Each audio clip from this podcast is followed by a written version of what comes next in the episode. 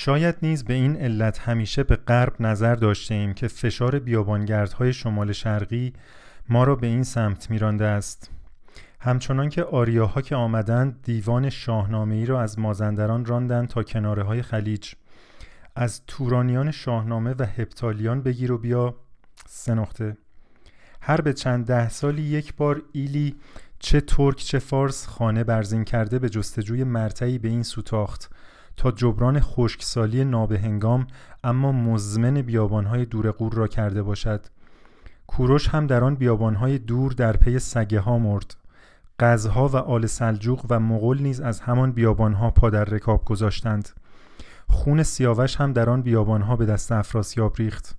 به هر صورت هیچ قرنی از دوره های افسانه‌ای یا تاریخی ما نیست که یکی دو بار جای سم اسب ایلنشینان شمال شرقی را بر پیشانی خود نداشته باشد. همه سلسله های سلاطین دوره اسلامی را با یکی دو استثنا همین قدار بندهای ایلی تأسیس کردند و حتی پیش از اسلام مگر پارت ها کیانند؟ و اصلا تومار تاریخ ما را همیشه ایلها در نوردیده اند نه آلها. هر بار که خانه ای ساختیم تا به کنگرهش برسیم قومی گرسنه و تازنده از شمال شرقی در رسید و نردبان را که از زیر پایمان کشید هیچ همه چیز را از پایبست ویران کرد و شهرهای ما بر این اسبریس پهناور که فلات ایران باشد همیشه مهره های شطرنجی بودند بر نطعی گسترده. همچو گویی پیش پای سواران قحطی زده بیابانگرد که از اینجا بردارند و به آنجا بگذارند.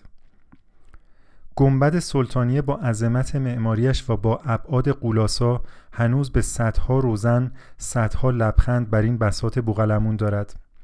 در این پهندشت فقط معدودی از شهرهای ما فرصت کردند تا در جوانی خود برویند و ببالند و در جا افتادگی و در جا افتادگی سنین برسند و در پیری دوران خیش از رشد بیستند و به فرسودگی بگرایند.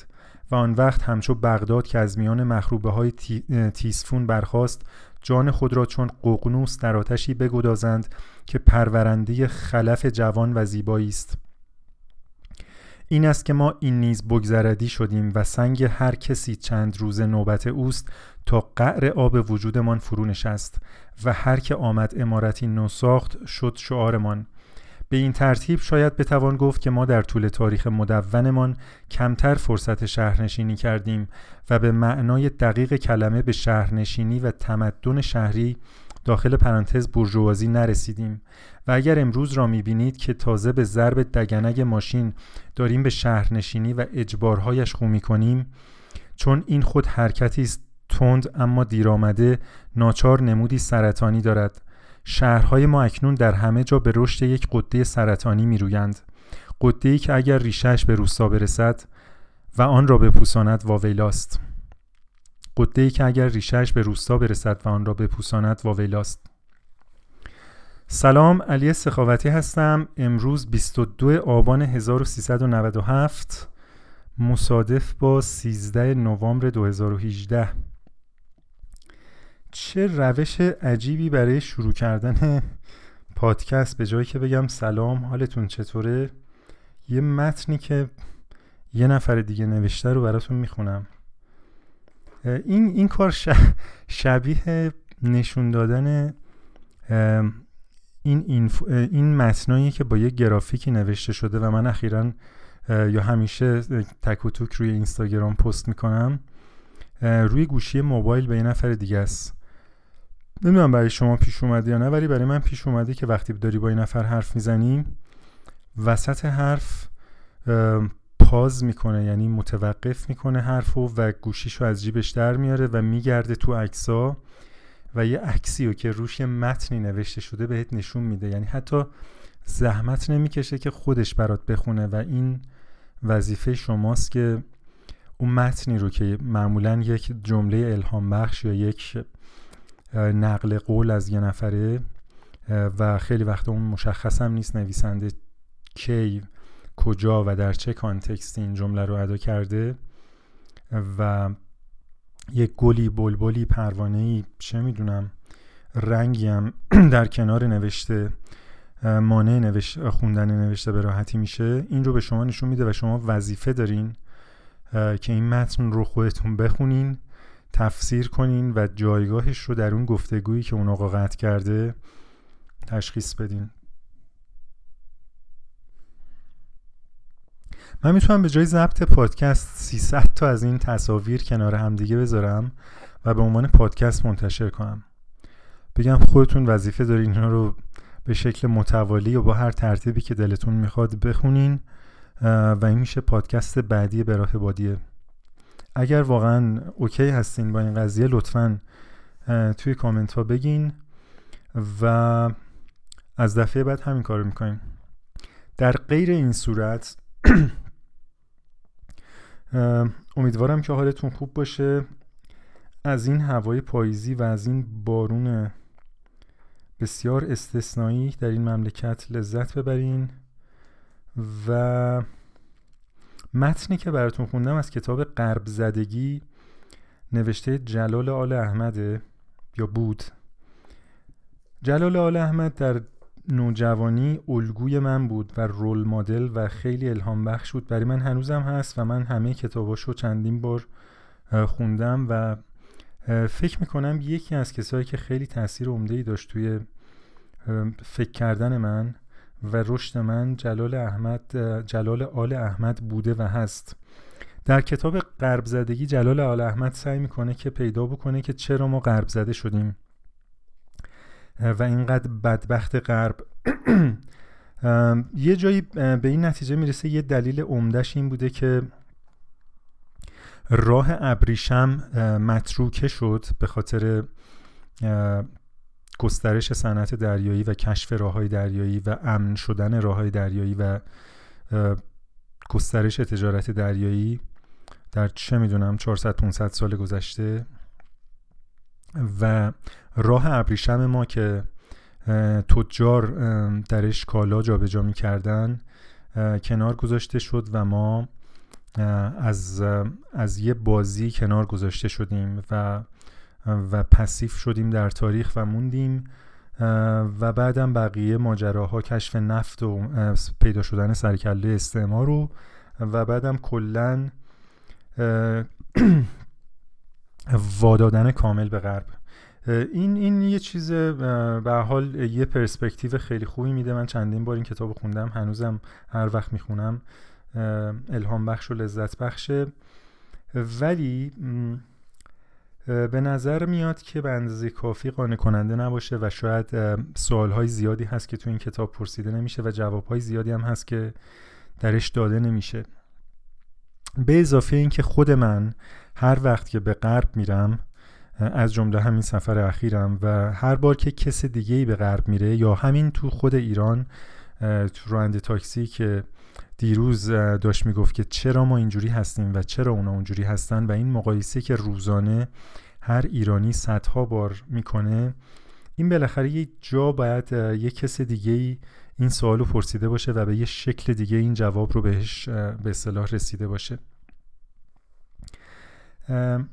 آقای جرد دایاموند نویسنده کتاب Guns, Germs and Steel که ترجمهش میشه سلاح میکروب و فولاد. ایشون همون نویسنده کتاب فروپاشیه که من یه خلاصه از کتابش رو چند سال پیش روی وبلاگ هم نوشتم. اگه فروپاشی روی وبلاگ من علی سخاوتی dot com search بکنین. ایشون یه الگویی در میاره از اینکه تمدن هایی که دچار فروپاشی شدن به این معنا که جمعیتشون از یه حدی کمتر شد که دیگه نمی‌شد بهشون گفت که یک تمدن یک جامعه. اینا اینا چه بلایی سرشون اومد؟ چه الگویی رو بهش گرفتار شدن؟ چه ویژگی های مشترکی داشتن که این جوامع دچار فروپاشی شدن؟ من همزمان با اون کتاب این کتابم دانلود کرده بودم ولی سالها به دلایل مختلف نخونده بودمش. این کتاب دقیقا عکس اون کتابه. یعنی تو این کتاب تلاش می‌کنه الگوی جوامعی رو که پیشی گرفتن به شکل قابل توجهی از جوامع دیگه صاحب تکنولوژی برتری اقتصادی نظامی فرهنگی چه می‌دونم دانشی و هنری چیزای دیگه شدن. این از کجا میاد؟ اینا چه الگویی رو چه ویژگی های مشترکی این جوامع داشتن که به اینجا رسیدن؟ در اول کتابی یه نفر از یه شهردار فکر می‌کنم از گینه نو با نویسنده صحبت می‌کنه و میگه داستان چیه که شما اینقدر کارگو دارین؟ کارگو منظور جنس کالاس. اینقدر جنس های متنوع داریم و ما هیچی نداریم و باید ما همه چی رو با ما از شما بخریم. دقیقا وضعیتی که ما گرفتارشیم و بودیم و امیدوارم نخواهیم بود. و نویسنده در طول این کتاب جواب این سوال رو سعی می‌کنه با, با, با زاویه دید خودش پیدا بکنه. الگویی که بهش می‌رسه و اسم کتابم از اونجا میاد سلاح میکروب و فولاد به این برمیگرده که این جوامع برخلاف جوامع دیگه ای که همزمان با این جوامع تمام تمام یعنی از لحاظ خیلی میگن ژنتیکه یعنی مثلا اروپایی ها ژنشون فرق می‌کرده که خب با دانش اخیر این کاملا رد شده. خیلی ها فکر می‌کردن که به خاطر سرد سیر بودن اون نواحی آدمایی که در سرما زندگی می‌کنن یه جور دیگه ای کار می‌کنن یه جور دیگه ای مجبورن کار بکنن. اونم رد می‌کنه به دلایل این نویسنده. و بحثش رو دلایلش رو آرگیومنتش رو روی این می‌ذاره که این جوامع در منطقه جغرافیایی زندگی می‌کردن که دچار یعنی دارای گوناگونی بوده دارای تنوع زیست محیطی بوده. از لحاظ گیاهی جانوری و چیزهای دیگه این اقلیم به اینا اجازه می‌داده که از یک جامعه شکارچی گردآورنده هانتر گدرر گذار بکنن به شکل به شکل خیلی بارزی به شکل خیلی واضحی به یک جامعه کشاورزی در ده یازده هزار سال قبل از میلاد مسیح دوازده سیزده هزار سال قبل. و این اتفاق در هلال حاصلخیز که بخشی از غرب ایران هم شامل میشه و, و این نگاه به غرب و غرب زدگی که جلال آل احمد هم هینتاشو به درستی فهمیده بوده ولی خب اون موقع اصلا این دانش نبود و جلال هر چقدر تلاش می‌کرد نمی‌تونست اینجوری ببینه قضیه رو. به اندازه خودش در زمان خودش تصویر بسیار واضح کامل و قابل تحسینی رو جلال آل احمد تصویر می‌کنه که, که شاهکاره برای اون زمان. نگاه ما به غرب و غرب زدگی ما از, از اینجا میاد که در غرب ما اتفاقاتی افتاده بود در یازده هزار سال گذشته که نمی‌تونست در, در شرق ما بیفته در جنوب ما بیفته در شمال ما بیفته در غرب ما افتاده به خاطر اینکه اون اقلیم دارای تنوع زیست محیطی بود و به یه پکیجی رسیدن به یه پکیج غذایی رسیدن که شامل چند نوع قله چند نوع حیوان اهلی از جمله بز و گوسفند و گاو و سگ و اینا اسب گندم و جو و یه سری چیزهای دیگه که من حالا لیست کاملش تو ذهنم نیست.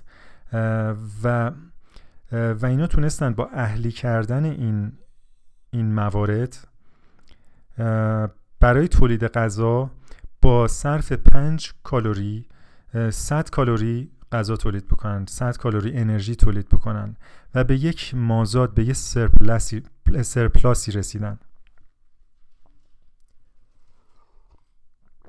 این سرپلاس این, این مازاد انرژی مازاد تولید که ریشش در اقلیم تنوع اقلیمی و گوناگونی گونه های دوروبرشون بود بهشون اجازه می‌داد که شهر بسازن. اون نوع از کشاورزی اون نوع از زندگی اون نوع از تولید ایجاب می‌کرد که در جمعیت بیشتری زندگی بکنن و اصلا باعث می‌شد که جمعیتی بیشتری بتونن تولید بکنن بتونن زاد و ولد بیشتری بکنن و جمعیت بیشتری رو تغذیه بکنن. بنابراین یه مرغ و تخم مرغی به وجود میاد که شما از یک طرف روشی برای تولید غذا داری که بیشتر از اون چیزی که کار می‌کنی بهت غذا میده و اون غذای بیشتر باعث میشه که بیشتر جمعیت تولید کنی و جمعیت بیشتر دوباره بهت بیشتر غذا میده. این سیکل همین جوری میچرخه و شما به شهرهای بزرگ می‌رسی.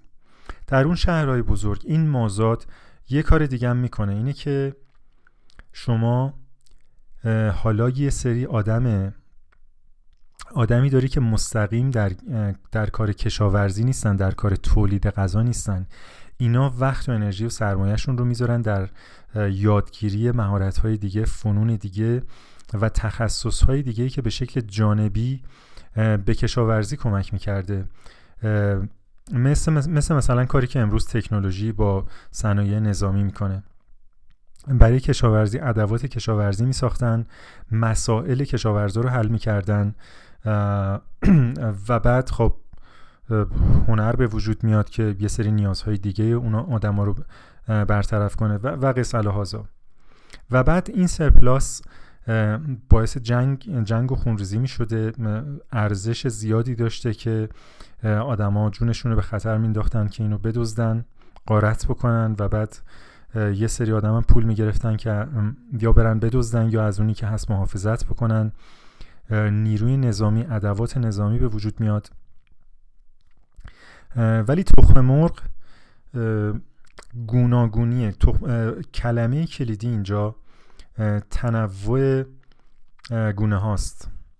اقلیمیه که تنوع, تنوع زیادی داره و در همون زمان آقای جرد دایموند جوامعی رو در استرالیا در آمریکا آمریکای شمالی آمریکای جنوبی مثال می‌زنه که همین پتانسیل رو داشتن که این اتفاق براشون بیفته. ولی به دلایل یا به دلیل نداشتن این تنوع یا حتی گوشه ای از این تنوع سالیان سال طول می‌کشه قرنها طول می‌کشه تا با رسیدن اروپایی های استعمارگر به اون کشورها و بردن این اقلامی که اونجا کم بوده و به اصطلاح صادر کردن این گونه ها به اون کشورها مثل, مثل گندم، جو، گوسفند، اسب پکیج غذایی اون کشورها رو کامل بکنن. گونه هایی رو که گونه های اهلی که این کشورها کم داشتن کامل بکنن و و جالبه که در طی هزاران سال خیلی به گونه های اهلی شده بشر نتونسته اضافه کنه. حتی با علم و دانش و تکنولوژی سالهای اخیر خیلی فرقی در تعداد گونه های اهلی شده ما نتونستیم بکنیم. یعنی به قدری به قدری پیشرفت کرده بودن در اون زمان به قدری بشر ایوالف شده تکامل پیدا کرده بوده که به عبارت ساده هر چیزی رو که می‌شد اهلی کرد سیزده هزار سال پیش تا مثلا هزار سال پیش یا هفت هزار سال پیش بجز موارد تک و توک استثنایی که دیرتر اهلی شدن عمدتا در اون بازه زمانی اهلی شدن و دیگه هم چیزی به اون مجموعه اضافه نشده.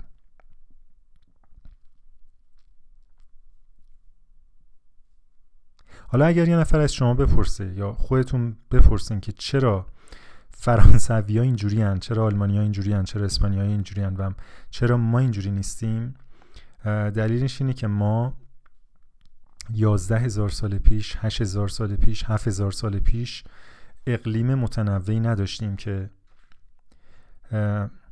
از از اون هسته اقلیم متنوع شهر ما به وجود بیاد تمدن ما به وجود بیاد. اگر هم چیزی به وجود اومده حالا درسته تحت تاثیر حمله ایلنشینان شمال شرقی به قول جلال آل احمد خیلی چیزها از پایبست ویران شده. ولی همون چیزی هم که از پایبست ویران شده بر اثر مازاد بر اثر, بر اثر سرپلاس کشاورزی پنج صد به پنج نبوده. یه،, یه فرم دیگه ای بوده یه چیز دیگه ای بوده. در مرز هانتر گدرینگ و کشاورزی بوده. اگر ما جوامع کشاورزی داشتیم.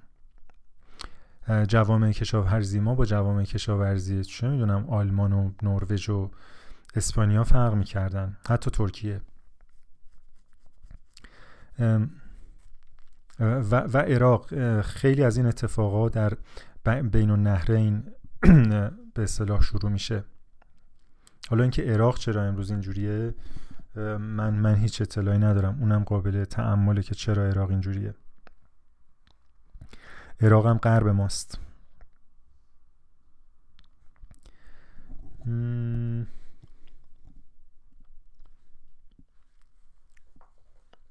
به راه بادیه به راه بادیه بادیه بادیه به راه به راه. نشستن باطل نشستن باطل باطل باطل مراد مراد.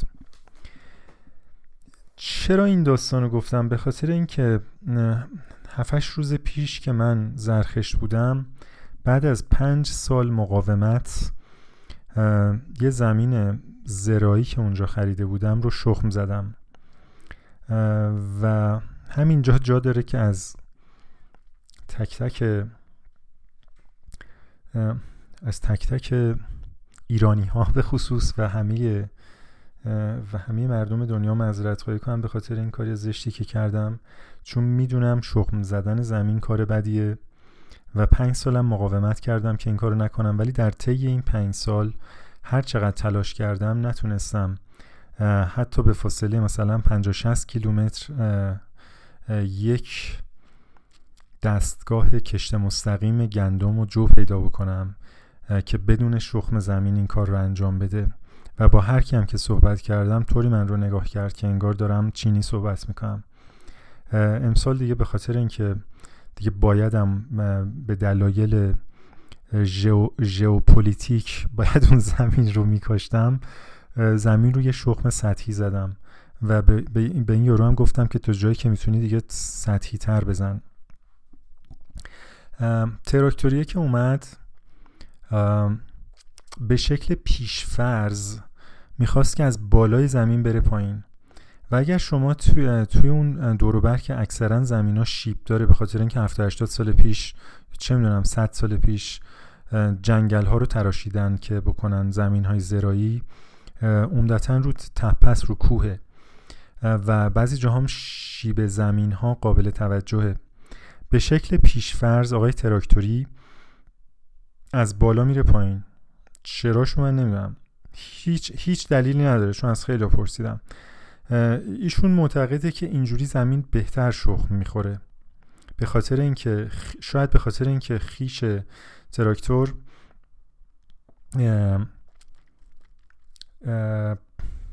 به شکل به شکل موازی با سطح زمین قرار می‌گیره و کامل از, از همه طرف به یک اندازه فرو میره تو خاک. ولی اگر شما خلاف جهت شیب شغم بزنی که البته این منطقه منطقه درست نیست به خاطر اینکه اون اون بازویی که خیش رو به تراکتور وصل می‌کنه یه درجه از انعطاف داره که خم بشه. یعنی زاویش با زمین یه مقدار قابل قابل تنظیم و قابل اجاسمنته در هر صورت من یکی دو دقیقه با ایشون بحث کردم که حتما و حتما باید خلاف جهت شیب شخم بزنی و خوشبختانه خیلی آدمی نبود که بخواد کل کل کنه و نظر من رو عوض بکنه. قبول کرد و شروع کرد به شخم زدن زمین. اگر نمی‌دونید بدونید که وقتی شما در جهت شیب شخم می‌زنید این یه ذره بارونی هم که میباره باعث فرسایش خاک میشه. همه چیزهای خوب و از روی خاک میشوره و این بره پایین اگر بیشتر بارون بباره که خب سیلاب راه میفته در اون مسیری که به اصطلاح شیب شیبه و شخم در جهت شیبه در حقیقت شما جویبارهایی درست کردین با شیب زیاد و آب توی اونا به راحتی جاری میشه و بسیاری از چیزهای خوب خاک رو با خودش می‌بره اون پایین و چیزی که اون بالا برای شما میمونه عملا رس و مواد غیر عالیه این زمین رو شخم زدیم و و رفتم که جو بخرم. چون می‌خوام جو بکارم و تحقیقات اولیه و ثانویم نشون داد که این اقلیم با توجه به شرایط خاک آب و کشت دیمی که من می‌خوام بکنم جو یه مقدار شاید شاید یه مقدار بهتر از گندم باشه. اگر شما متخصص در این کار هستین لطفا لطفا نظرتون رو بگین. برای خرید جو شما رو میفرستن به تعاونی روستایی تعاونی کشاورزی روستایی و اونجا بذر میفروشن به مردم. و رفتم اونجا از آقا پرسیدم که من جو می‌خوام. چه چه گفت چه چه, چه ارقام جویی دارین شما؟ گفت ما یه, یه رقم بیشتر نداریم. بعد من ازش پرسیدم خب این یه جور جو هست که دام می‌خوره یه جور جو هست که آدم می‌خوره. این کدوم شما دارین؟ گفت ما فقط جویی داریم که دام می‌خوره خوراک دامه. و و من با یه مقدار اینکوایری که اونجا انجام دادم یعنی پرسجویی که از مسئول تعاونی که شغلش این بود که پشت میز مثل میرزا بنویسا یه سری فاکتور می نوشت برای کشاورزا که بذر و کود و اینا می خریدن و می‌داد به این نفر از انبار تحویل می‌داد. هم از اون پرسیدم و هم نشستم اونجا با یه چند تا کشاورزی که اومدن و رفتن و اینا پرسجو کردم. هیچ کدومشون هیچ کدومشون نمی‌دونست که ما ارقام دی... چرا؟ فقط در این حد همون آقای تعاونی می‌دونست که یه رقم دیگه جو هست که این رو به عنوان مثلا یه چیزی مثل پفک یه جنبه به اصطلاح اسنک مانند یا لاکچری مانند داره که برای شب عید برشته می‌کنن و میدن به بچه ها که بخورن. فکر می‌کنم این چیزی که می‌گفت افسانه است. یعنی من فکر نمی‌کنم بچه روستایی هم امروز یه همچین چیزی بخوره. به خاطر اینکه این چیزی که جلال آل احمد می‌گفت که واویلاس به روستا رسیده خیلی وقته که این چیزا به روستاها رسیده. چی میگه؟ میگه شهرهای ما اکنون در همه جا به رشد یک قده سرطانی میرویند. قده که اگر ریشش به روستا برسد و آن را بپوساند واویلاست خدا بیامرز کجاست که ببینه که این قده ریشش خیلی وقت به روستا رسیده. آره و بعد گفت این جو کیلوی هزار تومن اگر باشه می‌خوای من برات یه مقدار می‌تونم تهیه کنم تا یه هفته دیگه. گفتم نه قربونت بذر جو رو من خریدم کیلوی 2100 تومن. تصور کنید که می‌خواستم بذر جویی که هیچکی نمی‌دونست چه رقمیه و function ش چیه رو بخرم کیلوی 8000 تومن. و این هم جالبه که بیشتر از سی رقم جو وجود داره و هر کدوم اینا با همدیگه یه تفاوتایی دارن و هیچ کدوم از کشاورزا نمی‌دونن که همچین چیزی هست. یه رقم جو اداره یا تعاونی روستایی میده همونو میکاریم خورد می‌کنیم میدیم به گاومون می‌خوره. آیا ممکنه جوی دیگه هم باشه که آرت کنیم و نون بهتری بپزیم؟ آیا ممکنه جوی دیگه باشه که بتونیم باهاش یه غذای ارزون قیمتی درست کنیم که چه می‌دونم مجبور نباشیم یه چیز وارداتی رو بخریم بخوریم؟ آیا ممکنه یه جوی دیگه ای باشه که کاشتش باعث بهتر شدن خاکمون بشه. آیا ممکنه یه جوی دیگه ای باشه که چه می‌دونم کاهش یه خاصیتی داشته باشه؟ آیا ممکنه یه جوی دیگه ای باشه که یه ارزش خاصی داشته باشه و بتونیم صادرش بکنیم به خاطری که خاص منطقه ماست؟ این سوال اصلا مطرح نیست. چه سوالی مطرحه؟ دو تا برگه اونجا توی شیشه تعاونی چسبونده شده بود و عین همونم کپی روی میز دست به دست میگشت برای کاشت یک گیاه معجزه به نام کلزا. و بعدا که من دقت کردم دیدم که چه تبی و چه اپیدمی و چه لاو میکینگی با این کلزا در سطح کشور نه فقط در اون جایی که من بودم برقراره و چه ماچ و بوسه هایی که از بالاترین سطح وزارت کشاورزی تا پایین ترین سطح کشاورزی که خود اون کشاورزه بین کلزا و, و اینا رد و بدل نمیشه. یه دستورالعمل بود مثل نسخه پزشک که چجوری کلزا رو بکارین. یه جوونی اونجا بود و 8 کیلو 8 کیلو کلزا خرید. 8 کیلو. کلزا خرید هر کیلو ده هزار تومن هشتاد هزار تومن و طبق نسخه آقای تعاونی و بقیه کشاورزایی که اونجا فقط در مورد کلزا صحبت می‌کردن و تقریبا از هر پنج نفری که می اونجا چهار نفرشون می اومدن که کلزا بخرن. برای 8 کیلو کلزا سه تا کیسه کود خرید. یه دونه کود سیاه لنگه و بعد اومدم من سرچ کردم روی اینترنت اول به فارسی که ببینم اثرات کشت کلزا چی می‌تونه باشه. وقتی سرچ کردم دیدم که نه تنها در حاشیه شهرها و مناطق کشاورزی این love making با کلزا برقراره چه چه احادیث و چه غزل های عاشقانه که روی اینترنت روی سایت های مختلف خبری و از قول کارشناسان و مسئولین مربوطه نسبت به کلزا سروده نشده که چقدر این خوبه چقدر ما ما رو از واردات دانه های روغنی که به شدت بهش وابسته ایم خلاص می‌کنه. این چقدر حتی روغنش از روغن فرابکر زیتون هم بهتره چه می‌دونم از چیزای اشباع شده و اینا نداره. فوق العاده است. یعنی اصلا اگر شما 100 متر مربع زمین دارین باید آب دستتونه بزنین زمین و از فردا فقط و فقط کلزا بکارین. و بعد این رو که دیدم بیشتر مشکوک شدم. و رفتم انگلیسی سرچ کردم. انگلیسی که سرچ کردم بعد از تلاش فراوان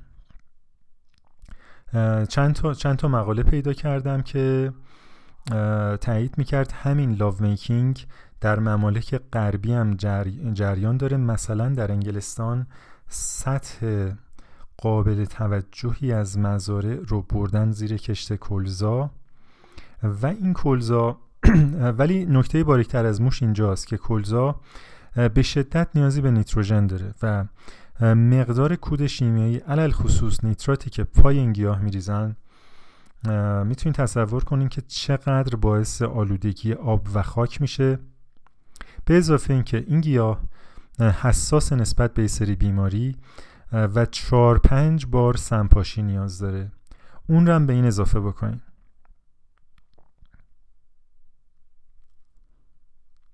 کلزا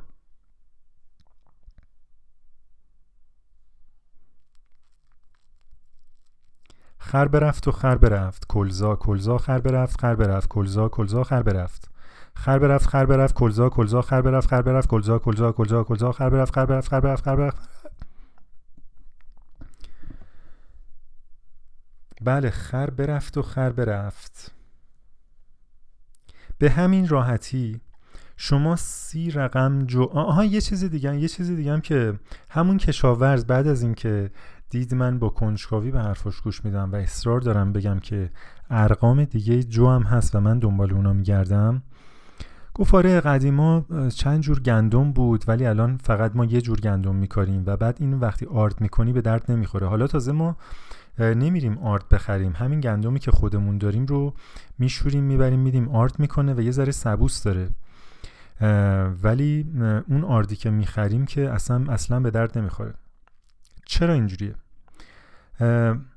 در همون زمان من از یکی از روستایی های ده بالایی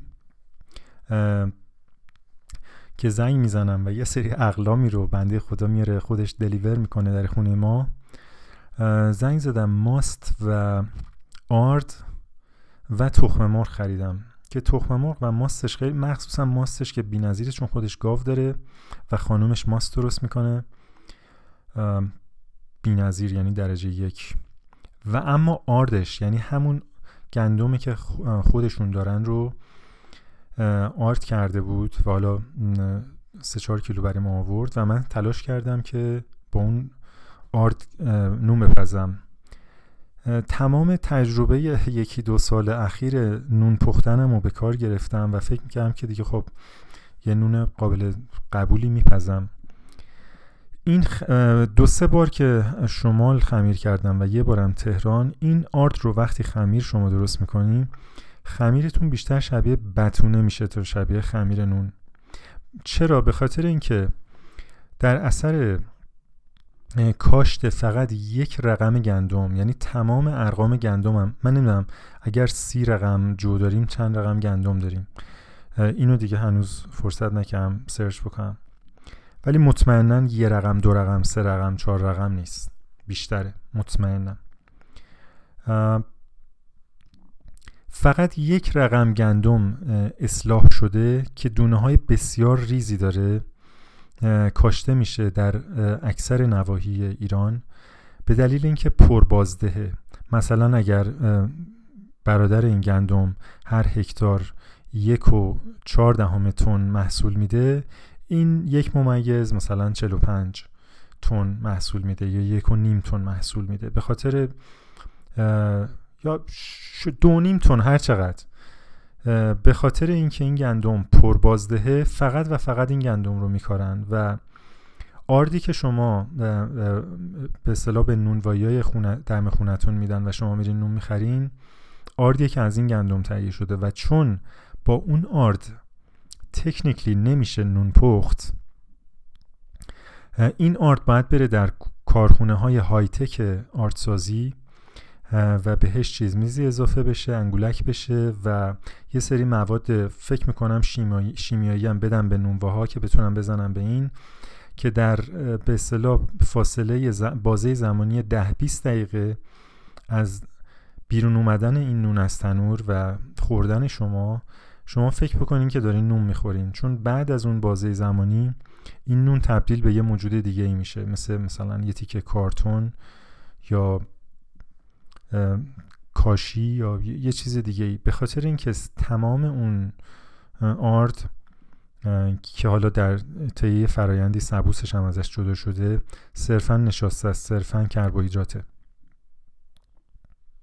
گونه های دیگه مثلا در مورد جو که تحقیق می‌کردم تفاوت جویی که به دام میدن می‌خورن و جویی که انسان می‌خوره و عمدتا در صنایع آبجوسازی استفاده میشه که بهش میگن مالتینگ بارلی باهاش مالت درست می‌کنن تفاوتش در این هستش که پروتئین بیشتری داره و از اون مهمتر آنزیمایی داره که یه سری از معلفه های قله رو می‌تونه بشکنه. و در شکستن این معلفه ها به به مولکولای دیگه به عناصر دیگه یه سری اتفاقاتی میفته که به درد ما آدما می‌خوره. مزه تولید میشه که در اون جو تولید نمیشه. خب مسلما گاو اگرم براش مهم باشه اون مزه که زبون نداره به ما اینو بگه. بنابراین به خاطر اینکه کربوهیدرات بیشتری داره و احتمالا شکم گاو بیشتر سیر می‌کنه مقدار کمتریش اون رو میدیم به گاو می‌خوره. ولی خبر نداریم که ما از اون گاو گافتریم به خاطر اینکه این گونه ای که محصول کمتری میده ولی در عوض پروتئین و آنزیم هایی داره که بسیار مهمه. کلا اینو حذفش می‌کنیم و اصلا 29 رقم جو رو بیخیال میشیم. یه رقم رو انتخاب می‌کنیم میدیم گاو می‌خوره. ارقام دیگه گندم هم بیخیال میشیم و یه رقم رو که پر بازده و نشاسته بیشتری نسبت به ارقام دیگه تولید می‌کنه و یعنی فقط نشاسته تولید می‌کنه. اون رو انتخاب می‌کنیم و و به اینجا می‌رسیم. و به اینجا می‌رسیم که مایی که در یازده هزار سال قبل گندم جو در همسایگی ما اگرم نگم در ایران حداقل در مرز ایران پیدا شد و بشریت رو از شکارچی بودن به به کشاورز بودن متحول کرد و باعث به وجود اومدن یک سری تمدن ها و یک سری فرهنگ ها شد در این حد گندم و جو و ارقامش حداقل به ما نزدیک بوده. یک این و دو اینکه ما اون تنوع اقلیمی رو نداشتیم که در اثر این تنوع اقلیمی شهرهایی به وجود بیاد سرپلاسی به وجود بیاد که حاصل از اون سرباز دانشمند فیلسوف چه می‌دونم شاعر حالا چند تا شاعر داریم و و متفکرینی به اصطلاح به وجود بیان که اینها رو سرپلاس تولید غذا ساپورت می‌کنه. یعنی اینو با خیال راحت می‌تونن بشینن و و اسپانسر بشن توسط کشاورزایی که به اندازه کافی تولید می‌کنن و حالا از خدمات اینا بهرهمند میشن که بتونن یا از تولیدشون محافظت کنن یا تولیدشون رو گسترش بدن.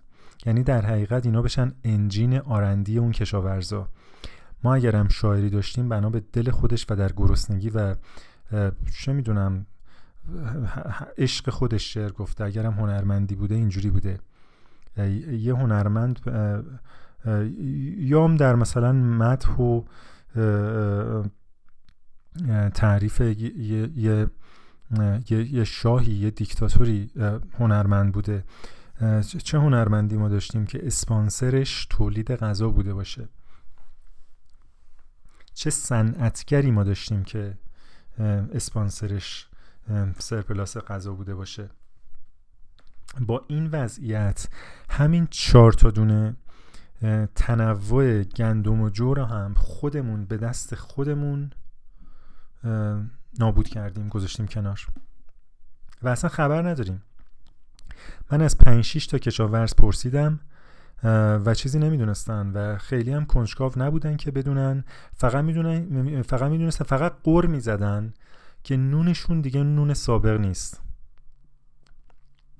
و به قدری بستن اینها به قدری شات داون پنجره های ورودیشون که شما نمی‌تونی بگی آقا جان همین امروز در همین کشور اگر شما بخوای من می‌تونم برم یه سری ارقام دیگه ای به خصوص گندم رو حداقل مطمئنم برای تهیه بکنم اینها رو چون من با گندم خراسان یه بار این آزمایشی کردم. و شما این رو بکار یه میکسی بکار و این مشکل آردت و مشکل نونت از سال بعد برطرف میشه.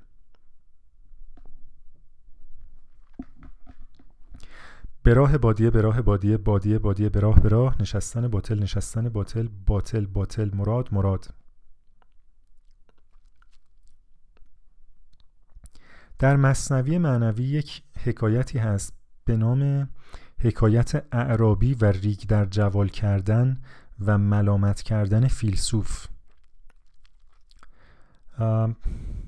شعر رو نمی‌خونم براتون.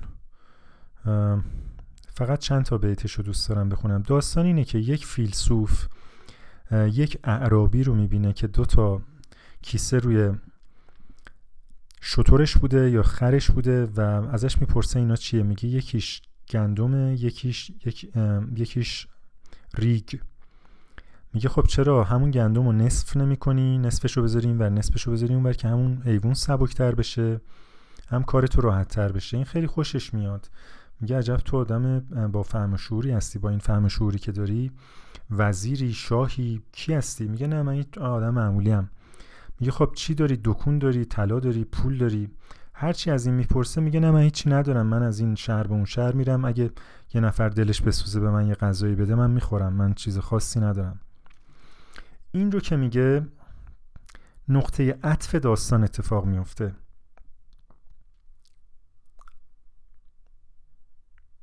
پس عرب گفتش که شو دور از برم تا نبارد شومی تو بر سرم. دور بر آن حکمت شومت ز من. نطق تو شوم است, شوم است بر اهل زمن. یا تو آن سو رو من این سو میدوم ور تو را ره پیش من واپس روم. یک جوالم گندم و دیگر زریگ به بود زین حیله های مردریگ احمقیم بس مبارک احمقی است. احمقیم بس مبارک احمقی است که دلم با برگ و جانم متقی است. من, من, من دوست دارم که تصور کنم این داستان یک داستان واقعی بوده و این تئوری مولانا نیست یعنی این طرز فکر مولانا نیست. ولی مولانا طرز فکرش رو در ادامه میگه که طبق عادتش البته داستان رو وصل می‌کنه به حکمت الهی و اینا و یه سری نتیجه های عرفانی می‌گیره که من اصلا با اون قسمتش کاری ندارم. اون من اصلا با اون قسمتش کاری ندارم. خودتون هر برداشتی می‌خوایم بکنیم بکنیم فقط به نظر من یعنی هر بیتش ضد و نقیز بیت قبله. یعنی واقعا من دوست داشتم مولانا زنده می‌شد و خودش در مورد این شعر با ما صحبت می‌کرد. اگرچه من احترام زیادی براش قائلم و دائما شعراشو می‌خونم و ازش یاد می‌گیرم. ولی تک و توکم شما به شعرهایی برمیخوری که نمی‌دونم. ولی داستان اول خیلی جالبه به خاطر اینکه اگر شما فکر می‌کنین پدیده غرب زدگی یا تک فرهنگی حتی غرب زدگی با تک فرهنگی فرق می‌کنه. من دارم در مورد تک فرهنگی صحبت می‌کنم. یعنی حذف گونه های متفاوت در اقلیمی که از روز اولم خیلی تنوع گونه, ای نداشته. و من من با آقای جرد دایموند هم عقیدم که تنوع گونه ها در یک اقلیم تاثیر خیلی خیلی خیلی مهمی در شکلگیری تمدن ها و بعد این چیزی که ما امروز این گپی که بین چه می‌دونم یه سری کشورهای اروپایی و غربی به طور کل با خودمون و یه سری کشورهای شرقی به مفهوم کلی قضیه می‌بینیم. به اون مفهومی که جلال آل احمد میگه شرقی و غربی. با این تعریف این تنوع به نظر من تاثیر خیلی مهمی داشته. ما که از اولم اقلیممون این رو نداشته و این چهار تا دونه گونه ای رو هم خودمون به دست خودمون حذف می‌کنیم اگر بریم عقب در, در داستان مولانا همین به خوبی دیده میشه. یعنی این مال امروز و دیروز و 500 سال اخیر متروکه شدن جاده ابریشم نیست. فیلسوف متفکر یک کسی که یک ارزشی خلق می‌کنه که ارتباط مستقیم منیفستیشن مادی نداره. پس زده میشه. میگه احمقی من مبارک بس مبارک احمقی است. و این این کاملا رد میشه. به عنوان اولا که به عنوان یک گونه متفاوت به عنوان کسی که یه خردی داره یه یه اینسایتی داره که این اینسایت ترجمهش مثلا مال و دکان و جواهر و مقام در دربار نیست. این یعنی این مثل, مثل سقرات که کار نداشت و سر سفره دیگران تغذیه می‌کرد. یعنی سقرات فقط در طول تاریخ فقط یک بار که اعدام نشده. فقط فقط به جرم منحرف کردن جوانا که کشته نشده. سقرات و اون گونه از بشر به عنوان کسی که می‌پرسه سوال می‌کنه و هر ارزشی که خلق می‌کنه پربازده نیست در طول تاریخ به خصوص در این قسمت از جهان که تنوع و گوناگونی سرکوب میشه به دلایل مختلف عمدتا توسط خود مردم. سقرات فیلسوف بارها و بارها در طول تاریخ کشته شده. اینم اینم شاهد کاملا بارزش که میگه اگه تو میری اونوری من میرم اینوری. و تا نبارد شومی تو بر سرم. اون به عنوان شومی به عنوان یه چیز نفرین شده دیده میشه در صورتی که کاملا واضحه یه یه یه خرد یه یه یه کامن سنسی داره که می‌خواد این کامن سنس رو به طرف مقابلش منتقل کنه و, و هیچ انتظار خاصی هم نداره. حتی تلاش نمی‌کنه که اینو بفروشه. حالا این این رو شما معادلش رو در نظر بگیرید به عنوان یک گونه جو. که پروتئین بیشتری داره ولی از لحاظ وزنی یا توناژ وزن کمتری رو به کشاورز میده.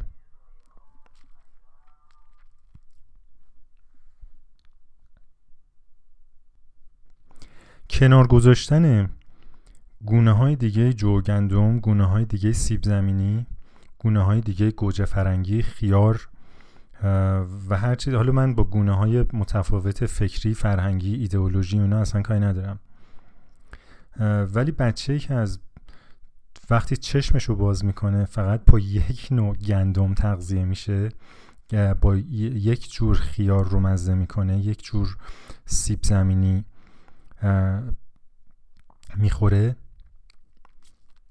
طبیعتا وقتی بزرگ میشه خیلی زود یعنی نیازی نیست بزرگ بشه.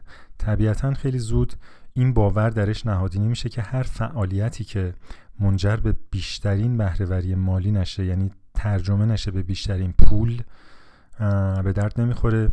اگر رشته می‌خواد تحصیل بکنه باید رشته تحصیل بکنه که بیشترین منفعت رو در بازار داره. اگر یا پزشکی یا در بستگی به اون زمان دیگه. مثلا الان پزشکی و وکالت و چه می‌دونم بعضی از رشته های مهندسی تو خود پزشکی هم باز کدوم تخصصه که بیشترین پول رو در میاره؟ اگر دوستی همسری پارتنری چیزی می‌خواد انتخاب بکنه ملاک بر اینی که طرف چه, چه موفقیت اقتصادی داره. یه فیلسوف یه نفری که سوال می‌پرسه یه نفری که بر اساس این سوال پرسیدنش هم قاعدتا چون جامعه ولیوی برش ما متصور نیست پولی گیرش نمیاد این دوست خوبی برای کسی نیست. شریک خوبی برای کسی نیست و همسر خوبی برای کسی نیست. به خاطر که این سقراته این یا باید کشته بشه یا باید ادام بشه یا باید به هر سویی که میره بقیه مردم به سوی مخالف برن. که شومی حکمتش بر اونها نباره. و این و این نتیجهش همینی که همینی همینی که هست میشه. شما آردی دارین که وقتی باش خمیر درست می‌کنین مثل بتونه میشه. اگر چشتون رو ببندن و بین 100 تا شهر ایران شما رو جابجا بکنن و وسط یه خیابون چشای شما رو باز بکنن شما نمی‌تونین حدس بزنین که اینجا رشت اصفهان تبریز قزوین تهران بندر عباس نمی‌تونین بفهمین چون همش مثل همه. پنجاه تا آدم به خصوص به خصوص دخترها حالا پسرام تقریبا دارن همون line رو میرن. تو خیابون می‌بینی واقعا نمی‌دونی این این با اون یکی فرق داره. این این دماغشو کی عمل کرده این ظاهرش رو بر چه اساسی inject کرده که شبیه مثلا خواهر کیم کردشیان شده. و این این منویاتش چیه؟ ایدئولوژیش چیه؟ چشماندازش نگاهش نسبت به زندگی چیه که قیافش این شکلیه؟ ولی مطمئنین که این تنها چیزی رو که اپریشیت می‌کنه مکسیموم مکسیموم پوله. بیشترین بهرهوری بیشترین بازده. دقیقا مثل اون کشاورزی که گندمی میکاره که پربازده است. برنجی میکاره که پربازده است بزی رو می‌خره که و گاوی رو می‌خره که بیشترین گوشت رو تولید می‌کنه. مرغی رو نگه میداره که بیشترین گوشت رو تولید می‌کنه و بیشترین تخم رو تخم می‌کنه. این رو شما اثرش رو همه جا می‌بینین. و به این میگن تک فرهنگی. حالا چرا همینا رو گفتم؟ به خاطر اینکه اگر زمانی که این سوال رو می‌پرسیم که چرا فرانسوی ها اینجوری و چرا ما اینجوری نیستیم؟ میشه این رو گفت که اگر یک ذره شانس اگر یک ذره شانس داشته باشیم که اونجوری بشیم یا یه ذره حداقل خوبی های اونجوری بودن رو بگیریم باید توجه داشته باشیم که اونا اونجوری به خاطر گوناگونی گوناگونی اقلیم به خصوص و هر چیز خوبی که دارن از گوناگونی اقلیم در 11 12 هزار سال 13 هزار سال پیش شروع شد. اگرچه اونها به نوعی دچار تک فرهنگی شدن الان و سر صدای خودشون هم از این تک فرهنگی در اومده و اگر من این کلمه رو به کار می‌برم به خاطر اینی که از متفکرین خود همونا یاد گرفتم ولی واقعیت اینه که هنوز که هنوزه بیشتر این گوناگونی رو حفظ کردن و بیشتر اپریشیت می‌کنن و بیشتر حواسشون به اون هست.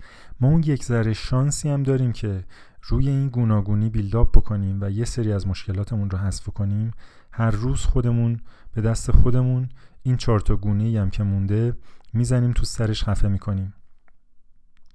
اگر یه نفر فیلسوفه و باید بشینه رو سفره دیگران نهار شام بخوره و فقط سوالش رو بذاره سر سفره اونا این آدم باید بره یه سمت دیگه ای باید خفه بشه باید بمیره به خاطر اینکه حکمت شوم داره. اگه یه کسی نمی‌تونه پول در بیاره اگر یه کسی دکون و زر و پول و نمی‌دونم ثروت و مقام و اینها نداره این بی است این یه جای کارش میلنگه. مثل اون گندم مثل اون جو. دیروز دیروز توی میدون تربار یه, یه خانومی اعتراض می‌کرد که چرا خیارا کجه و یه خانومی دیگه اعتراض می‌کرد که چرا سیب زمینی ها گلیه و من می‌خواستم برم بپرسم که چرا شما این دغدغه رو ندارین که چرا دو گونه دیگه خیار اینجا نیست؟ چرا شما اسم چهار گونه خیار رو بلد نیستین که از فروشنده طلب اون خیارا رو بکنین. و فقط راست بودن خیاره که ملاک انتخاب شماست و گلی نبودن سیب زمینی. شما می‌دونید چند رقم سیب زمینی برای پختن چه غذاهایی وجود داره؟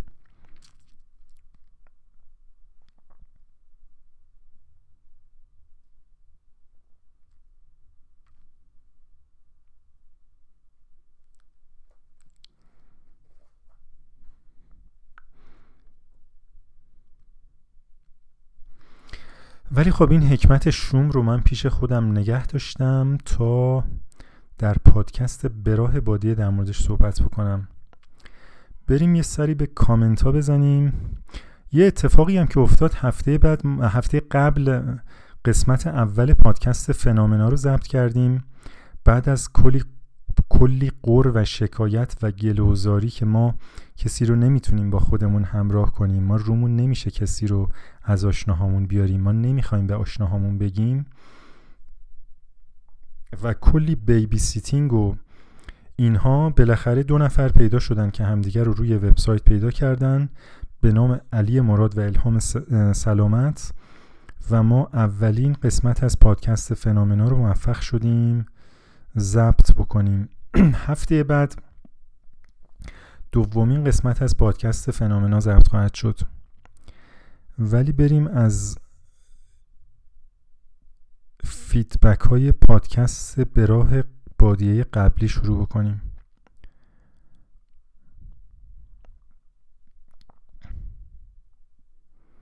یه نفر گفته که آهنگ آخر پادکست خوب بود.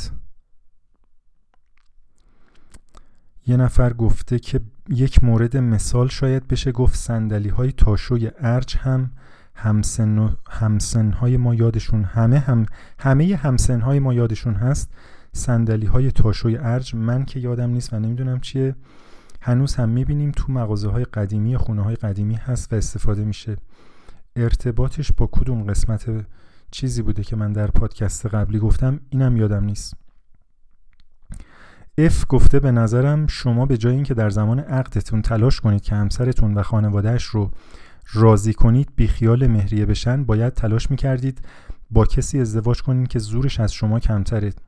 من زنای زیادی می‌شناسم که با وجود مهریه های بالا هیچ کاری نتونستن بکنن و همسرانشون بودن که به اونا از لحاظ روحی ضربه زدن.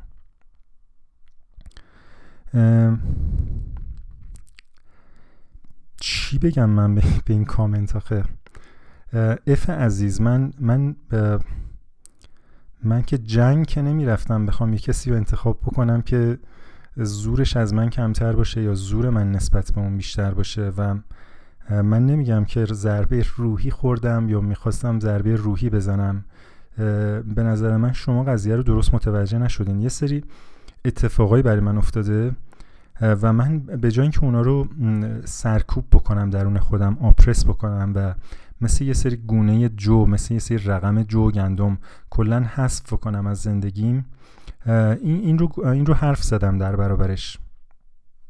به نظر میاد که شما بهتر می بود نظر نمی‌دادین در این زمینه به خاطر اینکه به نظر میاد نظری ندارین که بدین. ولی حالا که دیگه بالاخره زحمت کشیدین و اون چیزی که به فکرتون رسیده رو گفتین هر چقدر هر چقدر هر چقدر جاهلانه به نظر می‌رسه ولی ولی انتخاب همسر اینجوری اتفاق نمیفته که شما فکر می‌کنین. اگر یه روزی یعنی امیدوارم خودتون حداقل اینجوری که خودتون فکر می‌کنین انتخاب بکنین و بیاین یه روزی داستان زندگیتون رو شهامتش رو داشته باشین که در موردش صحبت بکنین که بگین آره من یه کسی رو پیدا کردم که زورش از من کمتر باشه و من بهش ضربه روحی بزنم. ملاک انتخاب من اینجوری نبود. من کسی رو انتخاب کردم که یک سری ارزش ها داشت و هنوزم معتقدم داره. و بر اساس اون نظام ارزشی این آدم کوالیفاید می‌شد هست و خواهد بود. من از انتخابی که کردم پشیمان نیستم و نخواهم بود و در و در این در, در یه فرایندی که احتمالا شما هیچ ایده نسبت بهش نمی‌تونید نمی‌تونید داشته باشید یه سری اتفاق افتاد و کار به جدایی کشید و بعد یه سری شکایت و دادگاه و اینا که اینام لزوما چیز بدی نیست. من نمیفهم که چرا چرا همه می‌خوان سریع یه سری چیزها که به عنوان مسئله تگش می‌کنن حل بشه؟ با یکی دو نفرم صحبت می‌کردم و تقریبا با هر کسی که صحبت می‌کنم آخرش میگه ایشالله خب زودترم حل بشه خب چی کار می‌خوای بکنی؟ چرا چرا طلاقش نمیدیم پرونده بسته بشه؟ چرا این کارو نمی‌کنی که خیالت راحت بشه و اینا؟ مشکل شما با اینکه با یه چهار تا پرونده باز دادگاه زندگی بکنین و یه مسئله ناشناخته و غیر قطعی پیش روتون باشه چیه؟ چرا می‌خواین یه چیزی بسته بشه سریع و شما به یک بابل آرامشی برسین؟ با یه نفر دیگه صحبت می‌کردم که مشاور روانشناس البته نه برای مشاوره یه دوستیه به من زنگ زده بود بعد از سالها. حتی نمی‌دونست من ازدواج کردم. و بعد که داستانمو شنید نتیجه گرفت که اینا معضلات اجتماعیه. اینکه دو نفر در یه رابطه به این نتیجه می‌رسن که به درد هم دیگه نمی‌خورن و از این رابطه می‌خوان خارج بشن به هر شکلی با هر میزان از جنگ و دعوا این موزل اجتماعی به هیچ عنوان. موزل اجتماعی تک فرهنگی موزل اجتماعی زمانیه که یه عده زیادی از آدم های جامعه گونه های دیگه فکری گونه های دیگه گندم گونه های دیگه خیار گونه های دیگه مدل های اقتصادی گونه های دیگه آدم هایی که نمی‌خوان نمی‌خوان مستقیم درآمد داشته باشن پول داشته باشن اینها رو بر نمیتابن و می‌خوان حذف بشه. این این موزل اجتماعی اینه.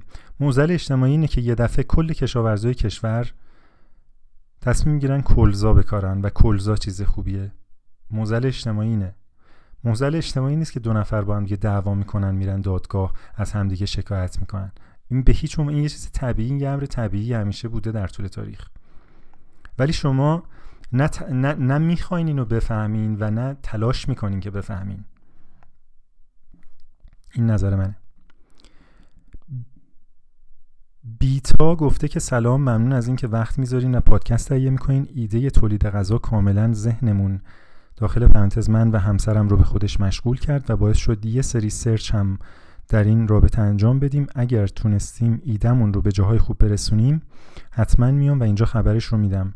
راستی فکر کنم اون آهنگ انتهای پادکست هم خودش در حکم یه نیمچه پادکست بود که می‌خواستین بقیه بشنون. امیدوارم که ایدهتون به یه جایی برسه و بیاین بگین حتما. و یه کامنت دیگه هم توی پادکست فنامنا بود ولی فکر می‌کنم اینجا باید بخونم. F آیا این F همون F ه چند تا F داریم؟ حداقل سی رقم F وجود داره. امروز طبق دستورالعمل شما pita bread درست کردم ولی کامل پف نکرد و فقط بعضی جاهاش پف کرد. و یک دست مثل توپ نشد به نظرتون مشکل کجاست؟ خیلی دوست داشتم لحظه باد کردن نون رو ببینم که قسمت نشد. اولا که اگه دفعه اولتون بود خب شما نیاز به تمرین بیشتری دارین و یک اتفاق یک باره نبوده که بگین قسمت نشد. دفعه بعدی هم هست و دفعات بعد. ولی اینکه اگر بخوایم این رو آسیب شناسی بکنیم پیتا برد درست کردن شما رو که چرا پف نکرد؟ اگر ببینید من با همین آردی هم که میگم افتضاح بود و شبیه بتونه شد یه دونه از نونا رو پف گرفتم ازش پف کامل. بنابراین با اونم حتی شدنیه منتها دیگه خیلی خیلی سخته. برای شروع اگر شما از آرد سفید بیشتری که از سوپرمارکت می‌خرین استفاده کرده باشین مثلا دو قسمت از اون استفاده بکنین و یه قسمت هم یه آردی که سبوس بیشتری داره یا حتی سه قسمت از اون و یه قسمت آرد سبوسدار کارتون راحت تره. اگرچه نونی که میپزین در نهایت یه تیکه آجره و خاصیت غذایی زیادی نداره. ولی حداقل شما تمرین کردین پیتا بره درست کردن.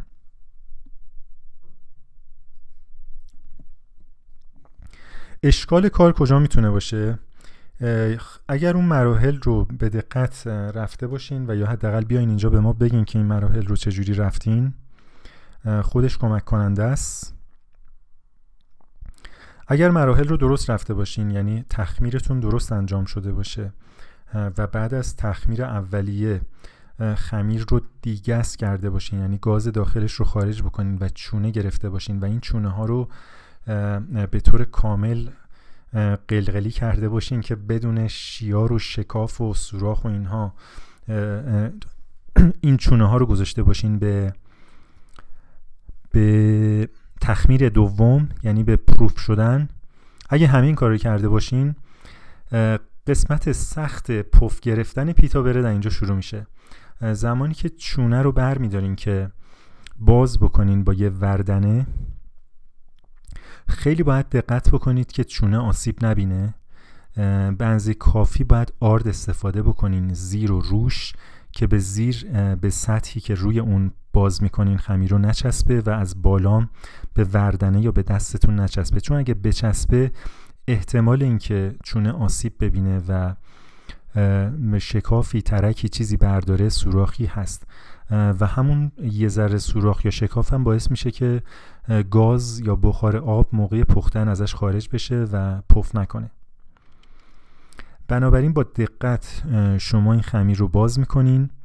در حین باز کردن چندین بار این ورون بر می‌کنین که از به صلاح وردنه هر دو طرف خمیر رو ماساژ بده و اگر هم احیانا به اصطلاح inconsistency هست یه چیز ناهمواری هست از هر دو طرف برطرف بشه ضخامت ضخامت رول نهایی ضخامت خمیر نهایی خیلی مهمه. تاکید کردم که دیگه خیلی کمتر از بین کمتر از یه سانت خیلی نشه دیگه. مثلا هلوش 7 8 میلیمتر. خیلی هم نزدیک به نیم سانت هم حتی نشه. بین بیشتر از نیم سانت کمتر از یک سانت.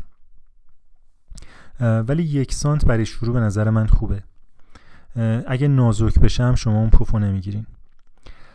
و بعد حرارت ماهیتابه ماهیتابه نازک اگه داشته باشین کارتون به مراتب سختتر خواهد بود. شما یه ماهیتابه می‌خواین که بیس چدنی داشته باشه یعنی یه نیم یه سانت چدن زیرش باشه که حرارت رو خیلی سریع منتقل نکنه و حرارت هم خیلی سریع از دست نده.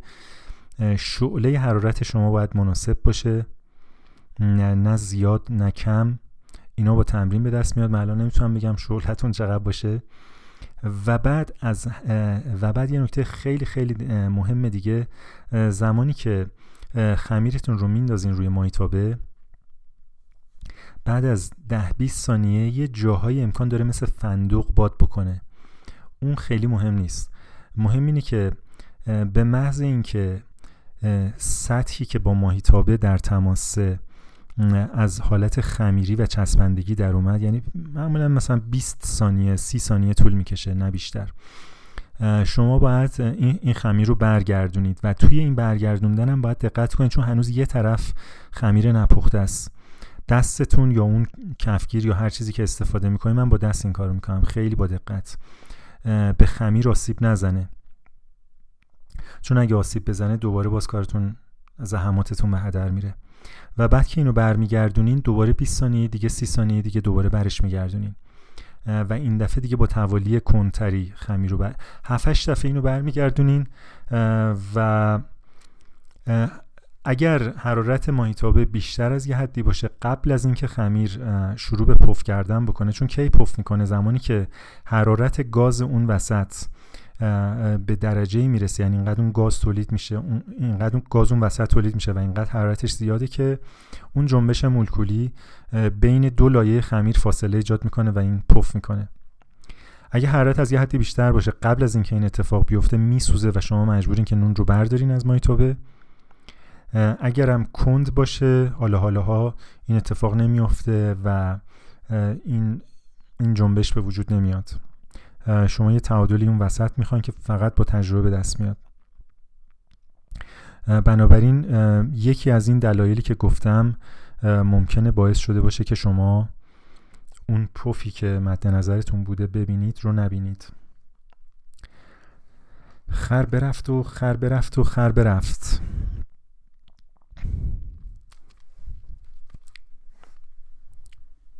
خب در مورد تک فرهنگی فقط صحبت کردیم تو این پادکست و در مورد اگر گونه های متفاوتی از هر نوع قله یا سبزیجات یا هر چیزی که میشه کاشت میکارین لطفا بنویسین در موردش بگین.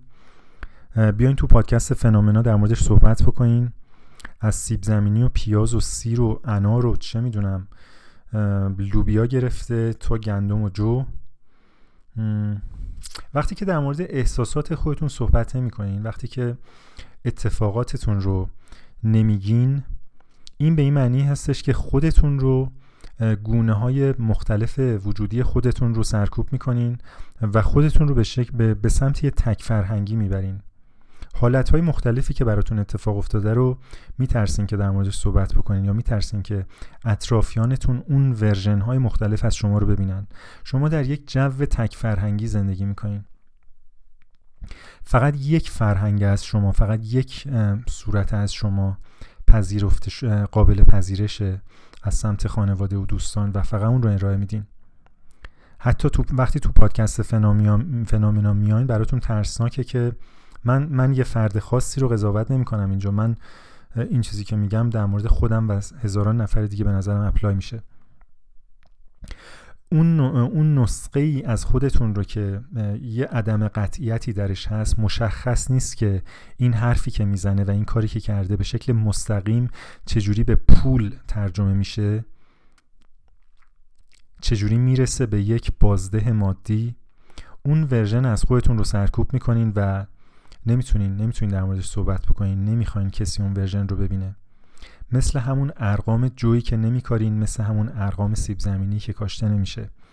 دقیقا اینا در یک پترنه. فرار از تنوع ترس از گوناگونی عدم پذیرش و برنتابیدن گوناگونی اینا.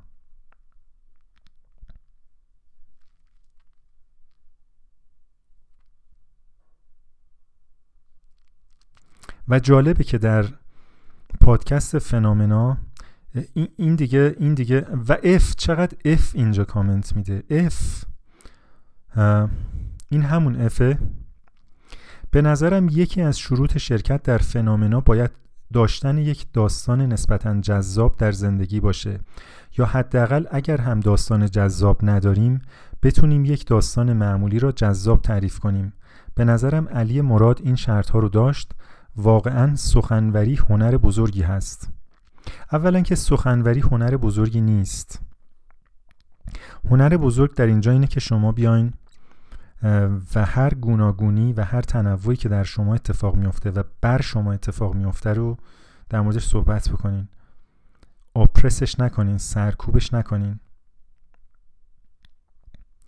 داشتن یک داستان نسبتا جذاب به هیچ عنوان شرط شرکت در پادکست فنامنا نیست.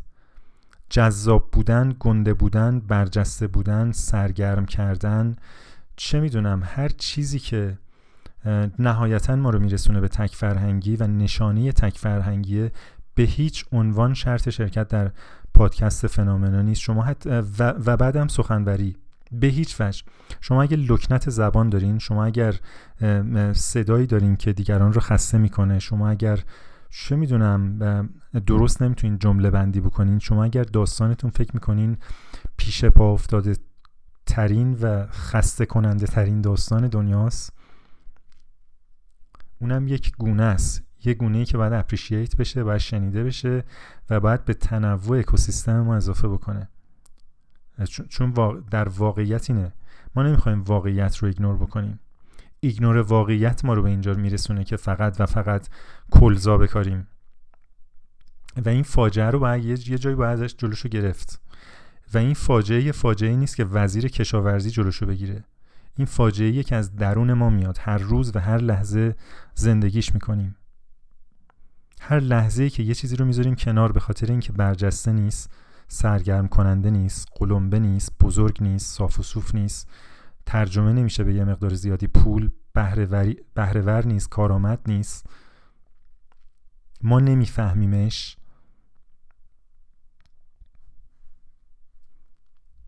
همه اینها گریز از تنوع ترس از گوناگونیه. و اون وقت اگه اینجوریه اگر اوکی میش مشکلی نداره آقا ما ما میترسیم از گون ما آگاهانه تصمیم گرفتیم که از تنوع و گوناگونی بترسیم و فرار بکنیم. ولی اون وقتی که حداقل زمانی که می‌پرسیم چرا اونا اونجوریان و چرا ما اینجوری هستیم جواب خودمون رو خودمون داریم که چرا اونا اونجوریان و چرا ما اینجوری هستیم.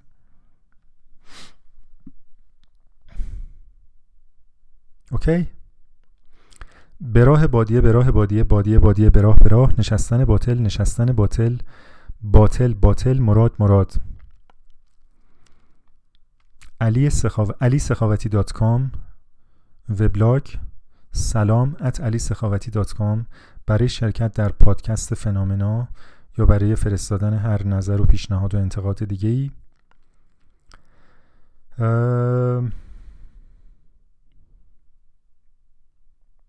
تا قسمت بعد خر برفت و خر برفت.